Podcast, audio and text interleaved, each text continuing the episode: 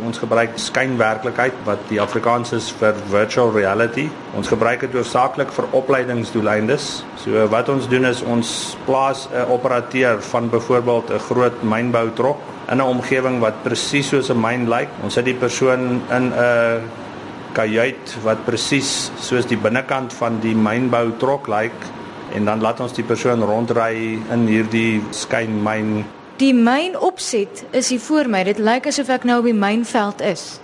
Die idee agter dit is om 'n uh, baie realistiese prentjie te skep en die konteks na te maak wat hulle gaan sien in die regte as hulle by die werk is. Ek praat met Hanno Willers, hy is die bemarkingsbeampte.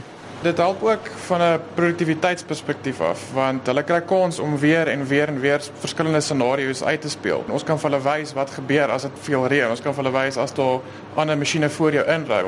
Ons noem dit noodscenario's, soos byvoorbeeld 'n band wat bars of 'n trok wat aan die brand slaan.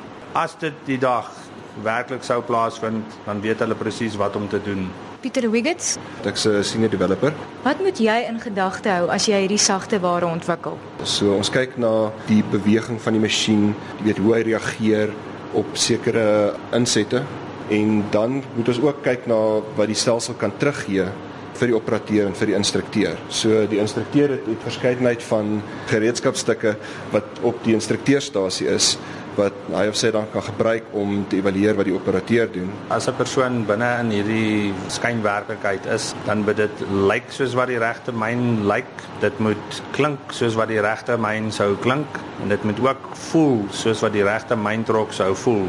Aan die ander kant van hierdie kajuit waarin die persoon sit, het ons 'n bewegingsplatform. So as die trok byvoorbeeld oor 'n groot rots sou ry, dan gaan jy daai stamp voel in die werklike voertuig. Pieter, so jy klim nou in. Jy sien die toneel voor jou afspeel in 3D.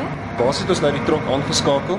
Die idee van hierdie oefening is om die trok te bestuur na 'n plek waar waar hy moet wag. Dan sal die laaier vir die trok aanwys dat hy moet naderkom. Die trok gaan dan tree voor die laaier, dan gaan hy parkeer. Hy gaan gelaai word. As hy vol is, gaan die laaier vir die trok sê jy's vol.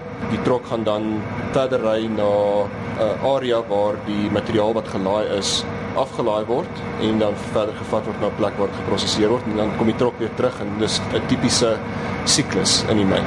En by watter myn is ons nou vir die verbeelding? Steenkoop. Nou ja, laat jy wegtrek.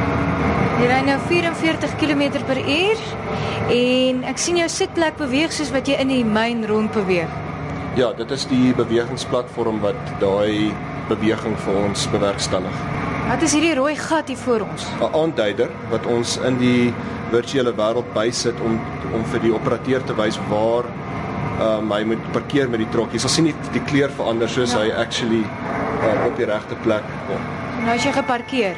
Nou die ehm um, die laaier vir sy sy toeter geblaas om die aanduiding te gee ek moet ehm um, kom parkeer voor hom. Voel skoon dronk soos wat dit draai. Dit voel baie werklik, né? Hier waar waar die operateur sit in die middel van die kubus is basies waarom ons alles geontwerp het. So die beeld van hierdie punt af is actually waar dit die beste voel vir die En operateur. ek sien jy kan selfs daar sien wat in die triespieeltjie gebeur. Ja. Dus ek gaan nou die drie speeltjies gebruik om op die regte posisie te kom. Jy volg die rooi kol. En hy sal kleur begin verander sodra dit in 'n gewenste posisie is, maar ek moet wag vir die vir die sein voor ek moet stop. In park en nou wag ek vir die uh, laaier om my te laai. En dan het jy suksesvol jou taak voltooi. Eerste deel van die taak, ja. Nou wat is die ergste wat kan gebeur op hierdie myn? Jy kan miskien van 'n van 'n 'n 'n bietjie steiler eh, vlak na 'n laer vlak toe afry wat 'n mens normaalweg nie sal doen nie. Uh, die bewegingsplatforms rondom ons. So niks slaan aan die brand hier nie. Niks slaan hier aan die brand. So die ergste is maar net 'n bietjie beweeg.